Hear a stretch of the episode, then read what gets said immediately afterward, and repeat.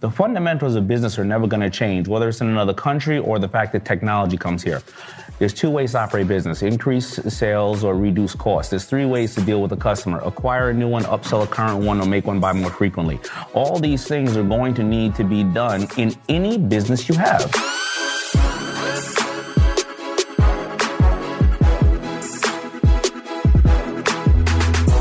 Sell one thing, sell two things, sell three things. How many? How did you start? Did you you Yeah. just you just woke up like this? This is No. how this is how it happened. I started actually in, I had a little apartment and I just started inviting people over. And it was so small, it was like one bedroom. Mm-hmm. And it's actually, I agree with you because sometimes having too much money and too much success, you make a mistake on a larger scale. The number one Yeah. reason why small businesses fail is overfunding. Yeah. That's the one reason. People don't realize that because, you know, I like to use this scenario of you want to open up a cupcake shop because your grandmother made cupcakes and they were amazing. So you go get a $100,000 loan. You haven't sold one cupcake yet. Right. You open up this beautiful shop. I mean, the, your staff has cupcake looking hats. The register's in the shape of a cupcake, right? The, the Yeah. couch is in the shape of a cupcake. But then you start to find out that, you know, you put you put the cupcake shop in an area where there's a kid next door in a preschool that has a peanut allergy. They got to they got to square off six miles, right? Every time a kid in your store sells a cupcake, he steals another one, right? Yeah. And you you realize that there was a little old lady in the church about three blocks away who was selling cupcakes like crack for the last 10 years. You now have to close down shop. You have seven years of bad credit. Nobody's talking to you, and you got a shitload of cupcakes in your backyard, Yeah. you know? So that's the problem, you know? Instead of going out and standing on the corner or getting a kiosk for a day or going to a shop that's selling uh, selling uh, some other, pro- they're selling great uh, milkshakes and you ask to put cupcakes in a consignment, you have to sell one. Uh, you know, Yeah. going out and raising money for nothing, uh, that kills people. Yeah. It's kind of like you have to go on a date before you get married. Raising a hundred thousand or raising a million dollars for a business, you might realize you got married to the wrong person too quick. It's Yeah. a shotgun Vegas wedding. Exactly. And by the way, don't quit your day job. All right. Yeah. Remember everybody tells you about quitting your day job? Well, listen, I worked at Red Lobster for five years, making thirty thousand dollars a a year uh, while I went home and worked on FUBU. I slept three hours a night, but I made thirty thousand dollars a year. That was one hundred fifty thousand dollars after five years. I had medical. I was taking home all the food the people weren't eating, all that was left over Yeah. because I had to feed myself, right? And I had my my friends who were working at Red Lobster help me sew the shirts and sell the hats. Yeah. I would have had to do two million dollars worth of business to bring home that same hundred fifty thousand dollars, and in Fubu, right? Yeah. So don't quit your day job. All those people that are telling you all that other crap, you need money, quit your day job, and all that other stuff, they're lying to you. They're just trying to sell you an insecurity. Yeah.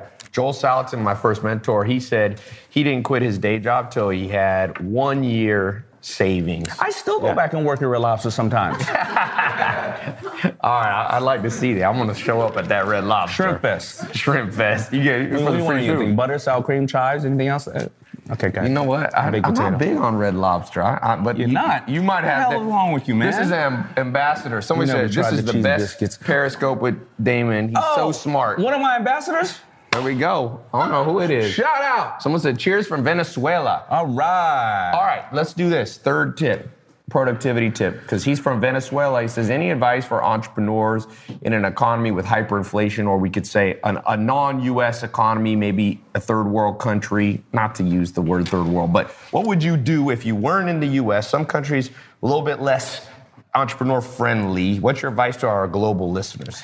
You know, I don't really know if I can give them that advice. You know, entrepreneurship is not new. We've been bartering and trading since the beginning of time. It's just a label on it now. And I don't think whether it's another country, another planet, there's anything going to be different. Yeah. When you have to come out with something, an idea, a product, a service, you have to perfect it with a small group of people. You have to then let that be infectious and, and, and over deliver to those people. And then you have to grow the business, you know, point Yeah. by point. Listen, the fun, the, the reason I'm on Shark Tank is not because uh, you know I have this big PhD and all these kind of things. I just have common sense, right? Yeah. And I come at it with a very everyday man's approach. The fundamentals of business are never going to change, whether it's in another country or the fact that technology comes here. There's two ways to operate business increase sales or reduce costs. There's three ways to deal with a customer acquire a new one, upsell a current one, or make one buy more frequently. All these things are going to need to be done in any business you have. Yeah. simple as that. So, so listen, there's a lot of people that come over to this great country of ours and they are entrepreneurs and they make it over here and they come and blow up, right? Yeah. Because they were like, man, it was hard over there. This is easy over here. Yeah. Yeah, I agree. And I'll tell you, if you look at global wealth, it's not just America anymore, not even close. No way. Okay, Scott Winzinger, number four here. He's just asking you best advice you ever received from somebody.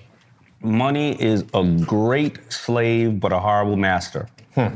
And every time I started to realize that, the meaning of that, and every time I see somebody that opened a business because they want to be rich, or every time as I was sharing with you, that the friends of mine that we grew up with that are all dead or in jail because they decided to sell crack when crack came around and I was a kid, uh, learning that they were only just chasing money, that really was the determining factor for most of the people's failures I've ever seen.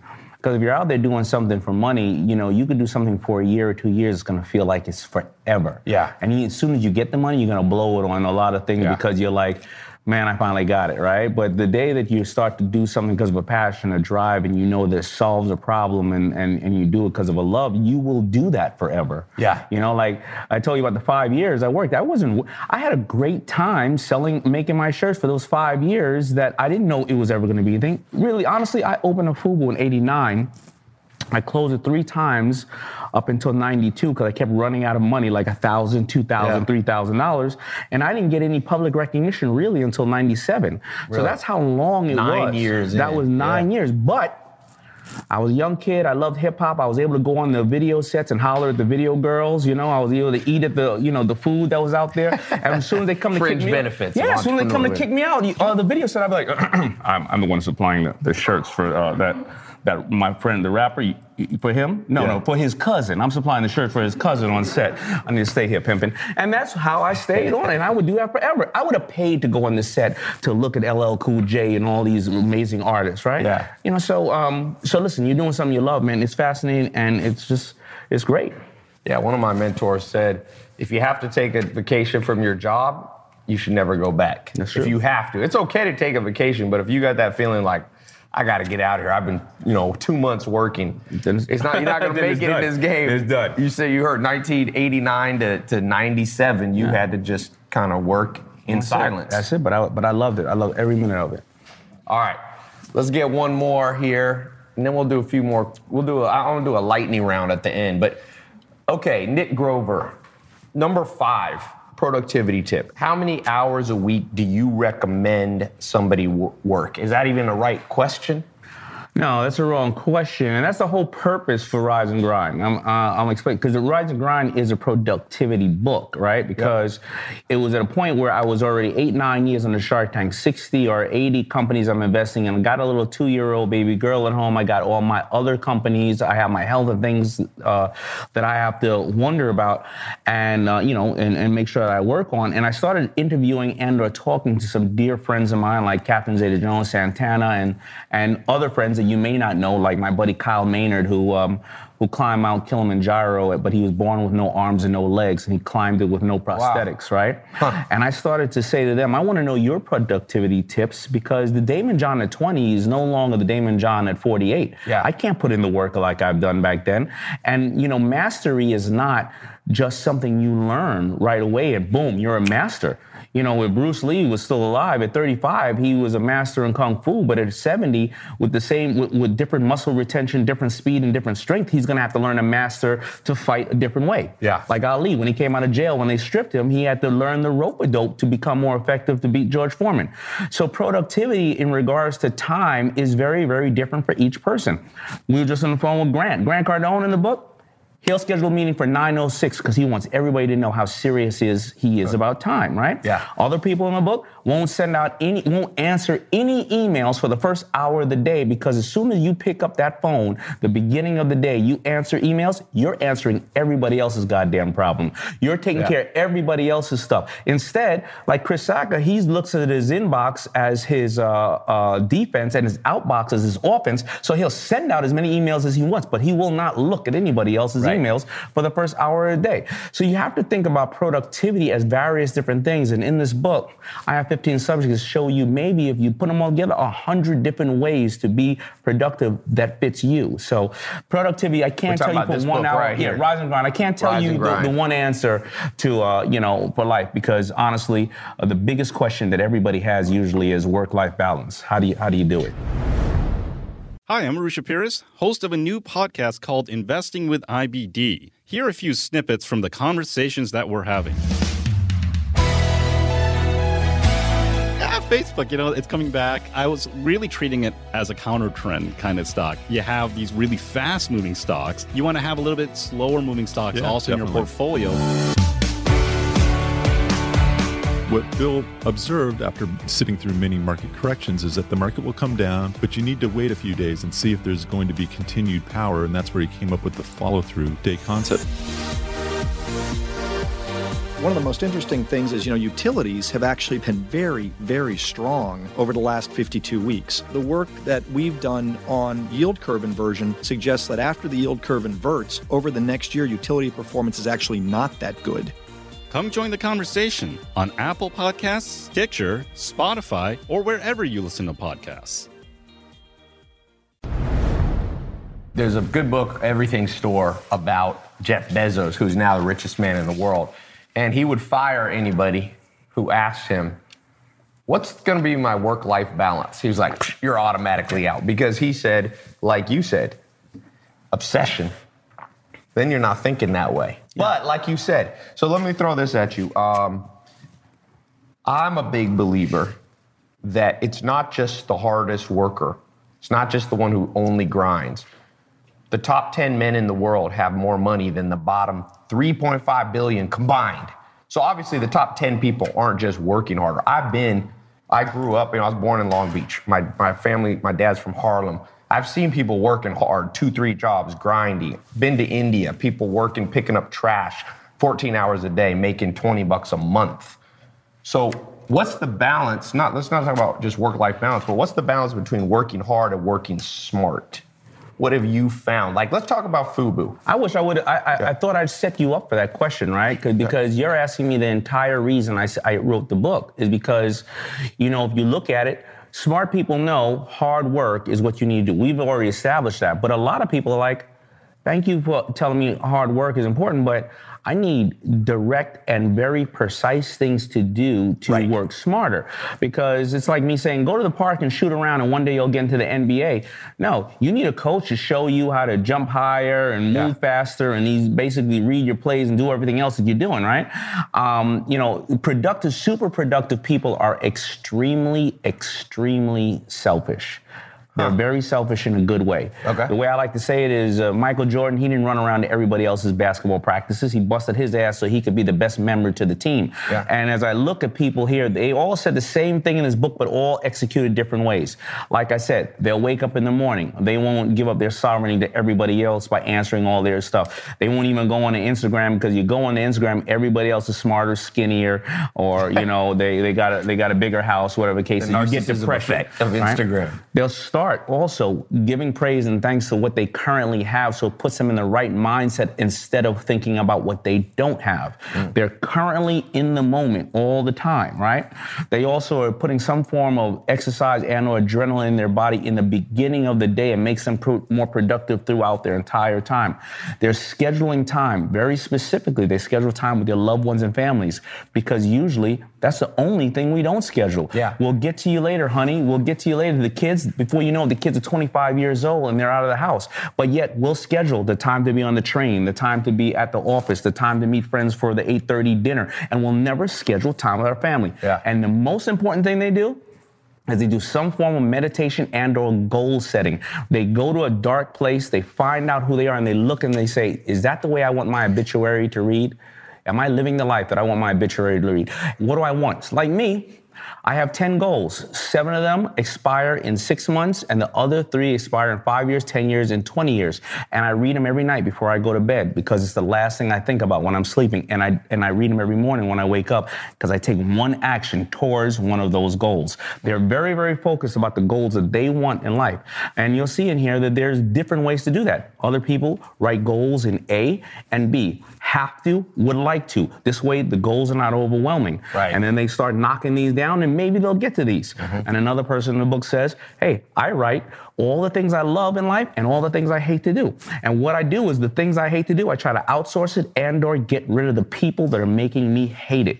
And I find myself moving towards the things that I love. So those are the keys to being able to really work hard and smart because if you do all that, you're going to take the proper steps. You're going to surround yourself with the right people. Find the right mentors. You're going to do your homework on the situation and try to solve it at the easiest and fastest way to then take those uh, small, affordable steps. So, those are all the type of things that people do that work very, very hard and are productive. Yeah. I like the one that you said about the two list, the A and the B, because sometimes people's goal list is like 300 things. And I'm like, you're not going to get, Yeah. you're not going to pull off 300 You things. suffer from analysis paralysis Yeah. after that. You always are trying to get out of the gate. You're like trying to do double dutch, but you never jump into the, the ropes. Yeah. Yeah, so much of life is just jumping in. All right, let's take, we got a few more minutes and we got to head out. Let's see here. Where are we not? Oh, we haven't gone to YouTube. Someone says, greetings from Serbia. What's Uh, up? You know, one thing that I saw, what, Zach, you wanted me to ask that. Let me ask that question now. So let's talk about dyslexia. Yeah. So you had an obstacle. How do you overcome? How do you overcome it? Well, first of all, I didn't know I was dyslexic for a long period of time. All right, but I am dyslexic, and um, I think dyslexia it was is is one of the gifts that I've been given to help me become an entrepreneur because I would have to read books two and three times. Like I read Think and Grow Rich uh, probably now 15 times because it's probably the most effective book that I've ever read in my life. Um, that that it helped me. I also when I because being dyslexic, I would go out and try to do things that I read because I didn't know if I retained it properly. So I would it would it would make me take action. And it was my cheat when I was in school. When I was in school in high school, they had a class that said you can work for one every alternate week. You can you can work and get credit. So the last thing I wanted to do was obviously be challenged with the schoolwork. So I started working. Yeah. Um, and and it, it allowed me to do that. And you know, I, I just I just think that being dyslexic is uh, is uh, is somewhat a gift. I mean, if you look at the twelve sharks, you know, because if you add the guest sharks together, out of twelve of us, eight of us are dyslexic. Really? Yeah. Huh. Yeah, it's not always what you think. I, I've come to the conclusion that a lot of stuff, Harvard MBA, all this, there's a lot of BS out there. When it comes to actually being an entrepreneur, you do need some smarts, but you need a lot of street smarts. And street smarts don't have anything to do with the things that modern day school measures for. Yeah, you need common sense. You need to be able to take action. You need to question the system and question everything. You know, listen, when I was growing up and I looked at all these people, these bright names like Henry Ford and all these people out there and, and seeing everything in my neighborhood that I was consuming, I was saying to myself, well, what makes them smarter than me? Why Yeah. can't I do this? You know, like, well, I, I think I can do this. And I tried to do it. Yeah. You know, other people just get intimidated by all these other things. Everything is so grand to them. It's not. Everybody puts their pants on the same exact way. Yeah. Yeah. When I that's like, like I grew up playing basketball, and then the first time I ever You were playing basketball? yeah I played in North How Carolina. tall are you? little not tall enough Yeah, to play what- pro that's what I'm saying. That's what I'm saying, baby. Like, you know what I'm saying? Good man. You ain't let them say that. What does what does Rome say? It's not the size of the dog. It's the what's the what's the saying? It's the size of the fight and the dog, Yeah, whatever the go, case is. But All they also it- they also say if you're really short, don't try to play basketball. In that same saying. I'm short, man. I'm short, baby. You know what I mean? I'm, play- I'm vertically challenged. Let's So my so here's the, I'm glad you talk about that. So I was out here yesterday, and Armin's over here, and Armin's about six foot two, and Armin was struggling to touch the net.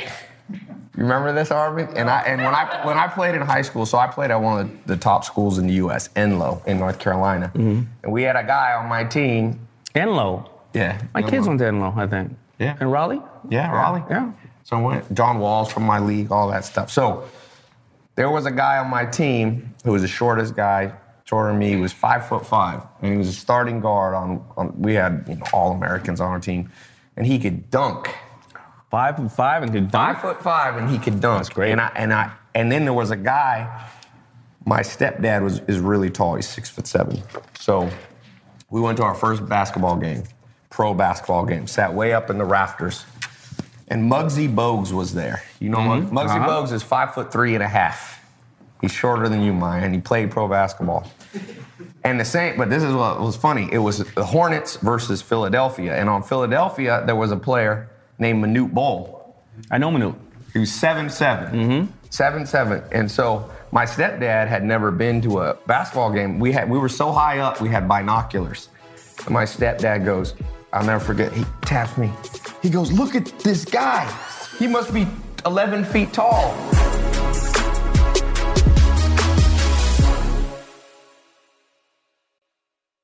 Hi, I'm Arusha Pires, host of a new podcast called Investing with IBD. Here are a few snippets from the conversations that we're having. Yeah, Facebook, you know, it's coming back. I was really treating it as a counter trend kind of stock. You have these really fast moving stocks. You want to have a little bit slower moving stocks Yeah, also in your portfolio. What Bill observed after sitting through many market corrections is that the market will come down, but you need to wait a few days and see if there's going to be continued power. And that's where he came up with the follow through day concept.